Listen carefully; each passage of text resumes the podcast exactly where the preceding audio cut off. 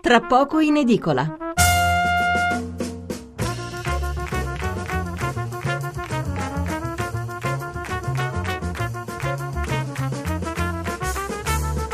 Buonasera da Stefano Mensurati e benvenuti all'ascolto di Tra poco in edicola, la rassegna stampa notturna di Radio 1. 800 05 05 78 il numero verde per intervenire in diretta, 335 699 29 49 il numero per mandarci un sms.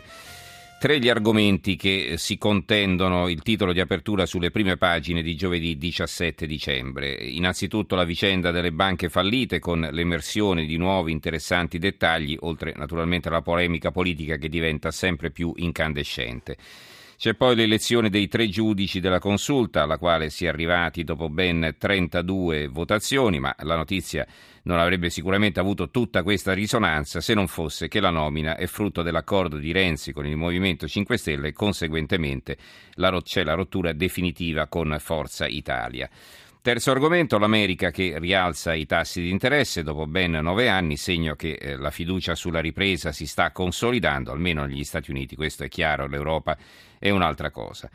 Un'altra notizia che ritroviamo poi un po' su tutti i giornali, ma più in basso, con meno rilievo, è la morte di Licio Gelli, che ieri avevano soltanto in quattro, Corriere, Repubblica, Stampa e Quotidiano Nazionale, gli altri, chiudendo prima, non erano riusciti a darla e ci sono commenti e tanti rimandi a intere pagine di approfondimento all'interno. Noi di cosa ci occuperemo questa sera? Innanzitutto di banche, di quelle fallite naturalmente con alcune testimonianze di risparmiatori truffati, ma anche più in generale di come funziona il sistema, cioè eh, di come e perché vengono fatti comprare al cliente ignaro titoli rischiosi come le obbligazioni subordinate, questo senza dirgli nulla.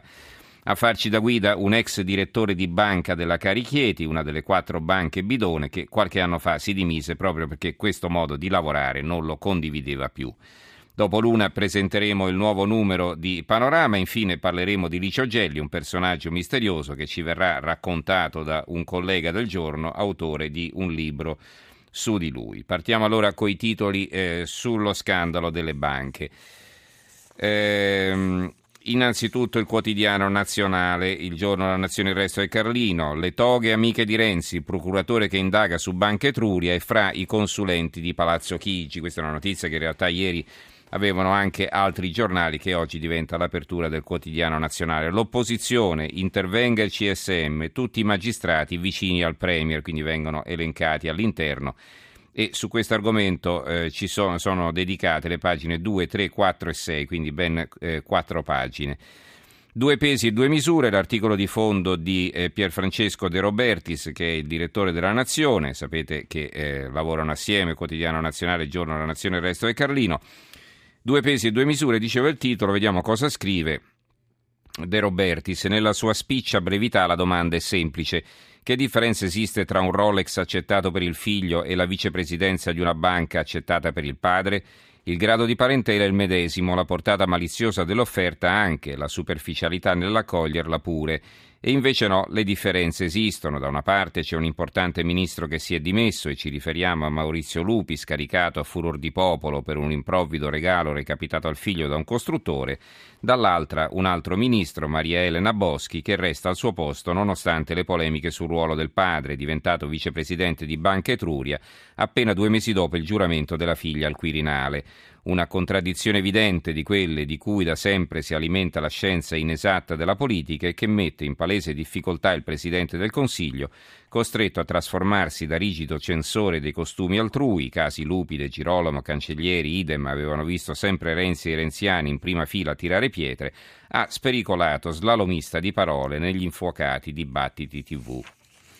Il sole 24 ore loro aprono sui tassi, ma di questo parleremo successivamente. Poi di taglio centrale in un titolo invece sulle banche, vigilanza, Banca Italia efficace. Il ministro Padoan difende la banca centrale, Renzi salvato un milione di risparmiatori, Banca Etruria nel milino dei PM, 11 fidi in conflitto di interesse. C'è una notizia eh, nelle pagine interne eh, del Sole 24 ore eh, che vi leggo a pagina 10 in particolare, i subordinati, eh, le obbligazioni subordinate della Cassa di risparmio di Ravenna vengono riacquistati dalla stessa banca. Questa è una cosa molto interessante. La Cassa di risparmio di Ravenna, l'istituto presieduto da Antonio Patuelli, che guida anche l'ABI, ha reso noto che dal 15 dicembre sino al prossimo 15 gennaio offrirà ai sottoscrittori delle proprie emissioni subordinate la possibilità di chiedere e ottenere l'integrale rimborso di titoli in portafoglio ove consentito dalla normativa. Ma non basta, il Consiglio di amministrazione di Cari Ravenna ha deliberato che se in futuro le banche del gruppo dovessero emettere subordinati ne sarà vietata la vendita alla clientela al dettaglio. E, e questa è un'azione che dovrebbe essere intrapresa un po' da tutte le banche. Speriamo che diciamo, l'esempio che viene lanciato dal presidente dell'Abi Patuelli venga seguito anche dagli altri, perché correttamente, prima che ci si ritrovi in una situazione simile a quella delle quattro banche fallite, ecco, si potrebbe ripulire eh, da questi titoli spazzatura i portafogli di tanti risparmiatori ignari. Allora, poi eh, Patuelli, sempre Patuelli, cosa dice? No obiezione al divieto di vendita dei subordinati al, eh, de, al retail, cioè ai piccoli risparmiatori. Eh, più che no obiezioni, bisognerebbe mettersi d'accordo per vietarle, più che dire che non ci sono obiezioni al divieto. Siete labi, eh, vi riunite e decidete che non devono essere più vendute ai piccoli risparmiatori, punto e basta. Quindi questo è un passo ulteriore che andrebbe fatto. Milano Finanza, Patuelli, svendita delle banche inaccettabile. Un altro argomento ancora. Il presidente dell'ABI vuole flessibilità e tempi più congrui per la cessione delle good bank e delle bad bank. Il sistema che ha salvato i quattro istituti in dissesto deve recuperare almeno 1,65 miliardi per evitare altri esborsi. Cioè queste banche risanate adesso sono appetibili, qualcuno se le vorrebbe comprare, se però si viene in qualche modo costretti a venderle subito e le banche che ci hanno messo i soldi per salvarle pensano di non riuscire a recuperarne abbastanza, questa è la sostanza. Il fatto quotidiano. Ecco la lettera di Visco che inchioda Banca Italia, questa era la loro apertura. La banca era già fallita all'insaputa dei risparmiatori e qui viene pubblicata una lettera all'interno, se ne vede uno stralcio in prima pagina, ma non è leggibile. Mentre l'istituto chiedeva investimenti alla clientela, Via Nazionale già sapeva che erano fortemente a rischio. E poi i soliti quattro punti. Primo, il birraio del Premier e il tesoriere di Forza Italia, i fidi facili finiti sotto la lente dei commissari. Secondo, il capo della procura che indaga sulla Banca dei Boschi ammette lavoro per il governo, ma gratis.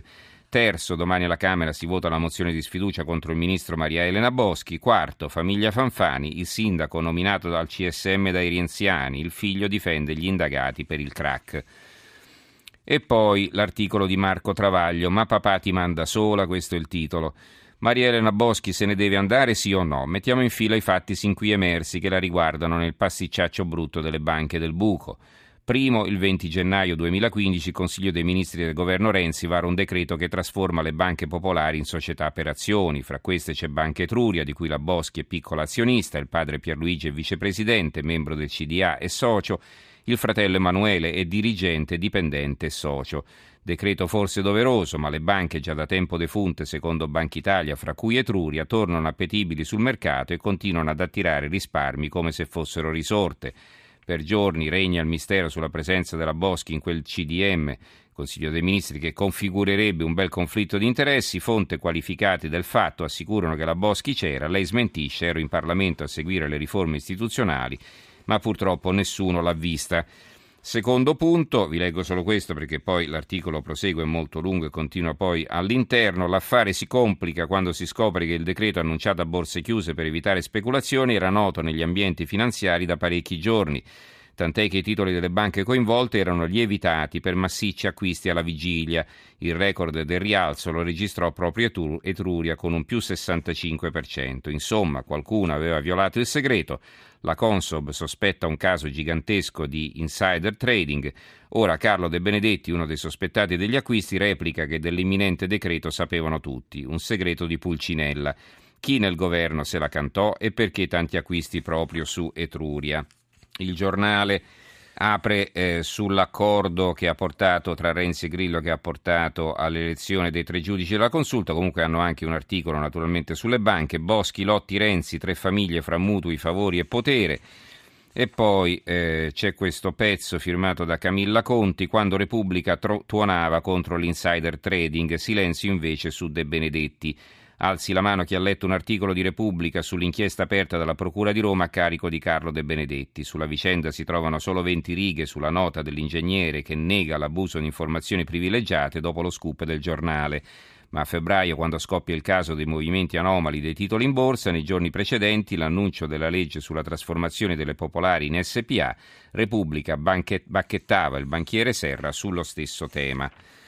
Libero, la Boschi ha votato il salva papà alla faccia del conflitto di interessi. Il ministro era presente alla prima seduta del Consiglio quando venne scritto il testo che mette a riparo gli ex amministratori delle banche fallite, tra cui suo padre.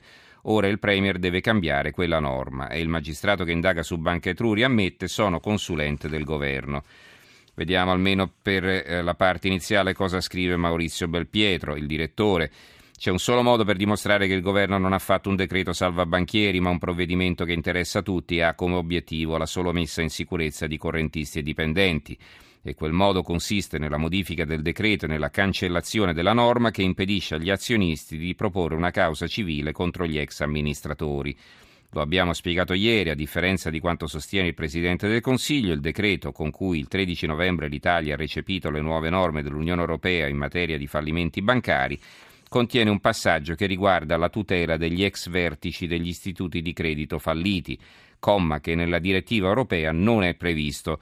Dunque non solo è urgente capire quali manine abbiano voluto inserirlo, ma è perché e perché uno scudo che l'Europa non aveva richiesto, ma soprattutto è necessario cancellarlo, per restituire agli azionisti di Banca Etruria e delle altre casse coinvolte nel crack un loro, un loro, diritto è allontanare dal governo il sospetto che con il decreto più che gli istituti di credito si, si sia voluto salvare il papà del ministro Maria Elena Boschi. Del resto nulla di più facile che emendarlo nella parte che, più, eh, che più ha suscitato scandalo, provvedendo con un nuovo decreto. Il manifesto Arezzo Wave, quindi l'onda Arezzo con una foto di Renzi.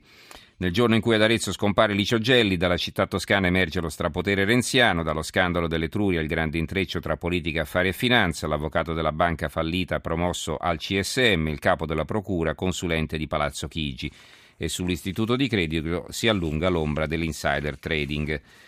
L'unità invece difende l'azione del governo. Cosa c'entra la Boschi? È l'articolo di fondo di Adriana Vigneri che scrive il dissesto di alcune piccole banche, piccole ma capaci di procure, produrre gravi danni alle persone che in quelle banche hanno avuto fiducia, sta per essere sovrastato dalla lotta politica contro il governo Renzi e il ministro Boschi, di cui le opposizioni chiedono le dimissioni con una mozione di sfiducia individuale. La lettura della vicenda per quanto riguarda la posizione del ministro Maria Elena Boschi raramente segue le linee di ragionevolezza, quantomeno nei talk show televisivi tanto che le posizioni si dividono tra garantisti e giustizialisti sul tema se in questo caso le colpe dei padri possano ricadere sulla figlia. Le colpe del signor Boschi padre non sono state ancora compiutamente dimostrate, quel che si sa è che agli inizi del 2015 gli amministratori della banca sono stati colpiti da sanzioni amministrative pecuniarie per violazione delle regole inerenti alla governance interna, ai controlli e alla trasparenza, compreso Pierluigi Boschi, per 144 mila euro, dopodiché la banca in difficoltà è stata commissariata. Ma non di questo si tratta, è evidente che la responsabilità sia amministrative che penali sono personali e che Maria Elena Boschi non ha nessuna colpa di quanto eventualmente imputabile al padre e va detto che del comportamento di Pierluigi Boschi come amministratore non sappiamo nulla e che le sanzioni di Banca Italia non ci danno informazioni sul suo contributo individuale positivo o negativo. C'era un altro giornale che aveva ricordato il caso analogo eh, di Maurizio Lupi che invece si era dimesso, questo per inciso ve l'ho letto prima, era il quotidiano nazionale. Comunque, la nuova Ferrara, la Carife deve tirare fuori i soldi, affollata assemblea con il Codacons, i mezzi per recuperare ci sono, questo è il titolo di apertura. Perché sono stati disattesi gli accordi già stipulati con il Fondo interbancario per la tutela dei depositi dopo l'assemblea straordinaria del 30 luglio 2015? Quindi si pongono sette domande sulla nuova di Ferrara. Perché Carife, dichiarata salva dalla Banca d'Italia a luglio, è stata inserita nel carderone delle altre banche in crisi, perché è stato applicato il bail-in ancora prima della sua entrata in vigore il 1 gennaio 2016, perché gli obbligazionisti subordinati non sono stati informati per tempo dei pericoli cui andavano incontro, perché il governo ha sottovalutato la questione e accortosi in ritardo del pasticcio ha reintrodotto il fondo interbancario per cercare di mettere una pezza al salvabanche, perché si è voluto pagare subito tutto il danno, eh, far pagare subito tutto il danno ai risparmiatori e non ai veri responsabili del dissesto e perché la nuova Carife che, eh, che, proclama ora di avere tanti soldi non anticipa il risarcimento a quei risparmiatori i cui crediti sono andati in fumo. Queste le loro domande. Abbiamo quasi finito. Il tempo, consulenze sospette per 15 milioni, banche fallite, si indaga per truffa. Il Gazzettino di Venezia, banca nuove raffiche di multe, altre sanzioni in arrivo per l'ex vertice dell'Etruria, nel mirino la cattiva gestione Rosi Boschi e poi sotto un altro titolo Veneto Banca, appelli per il sì, anche gli irriducibili aprono, pro e contro la trasformazione in società per azioni. Ma su Veneto Banca è molto più esplicito il messaggero Veneto, eh, giornale di Udine. Veneto Banca, resa dei conti tra i soci, alta tensione a due giorni dall'assemblea per gli oltre 7.000 investitori friulani. Voto decisivo sull'SPA, l'ira dei risparmiatori su Facebook, l'esperto, tante richieste di aiuto dal Friuli Venezia Giulia. E questa non è una delle banche fallite, quindi il timore che appunto possa seguire la sorte delle altre quattro.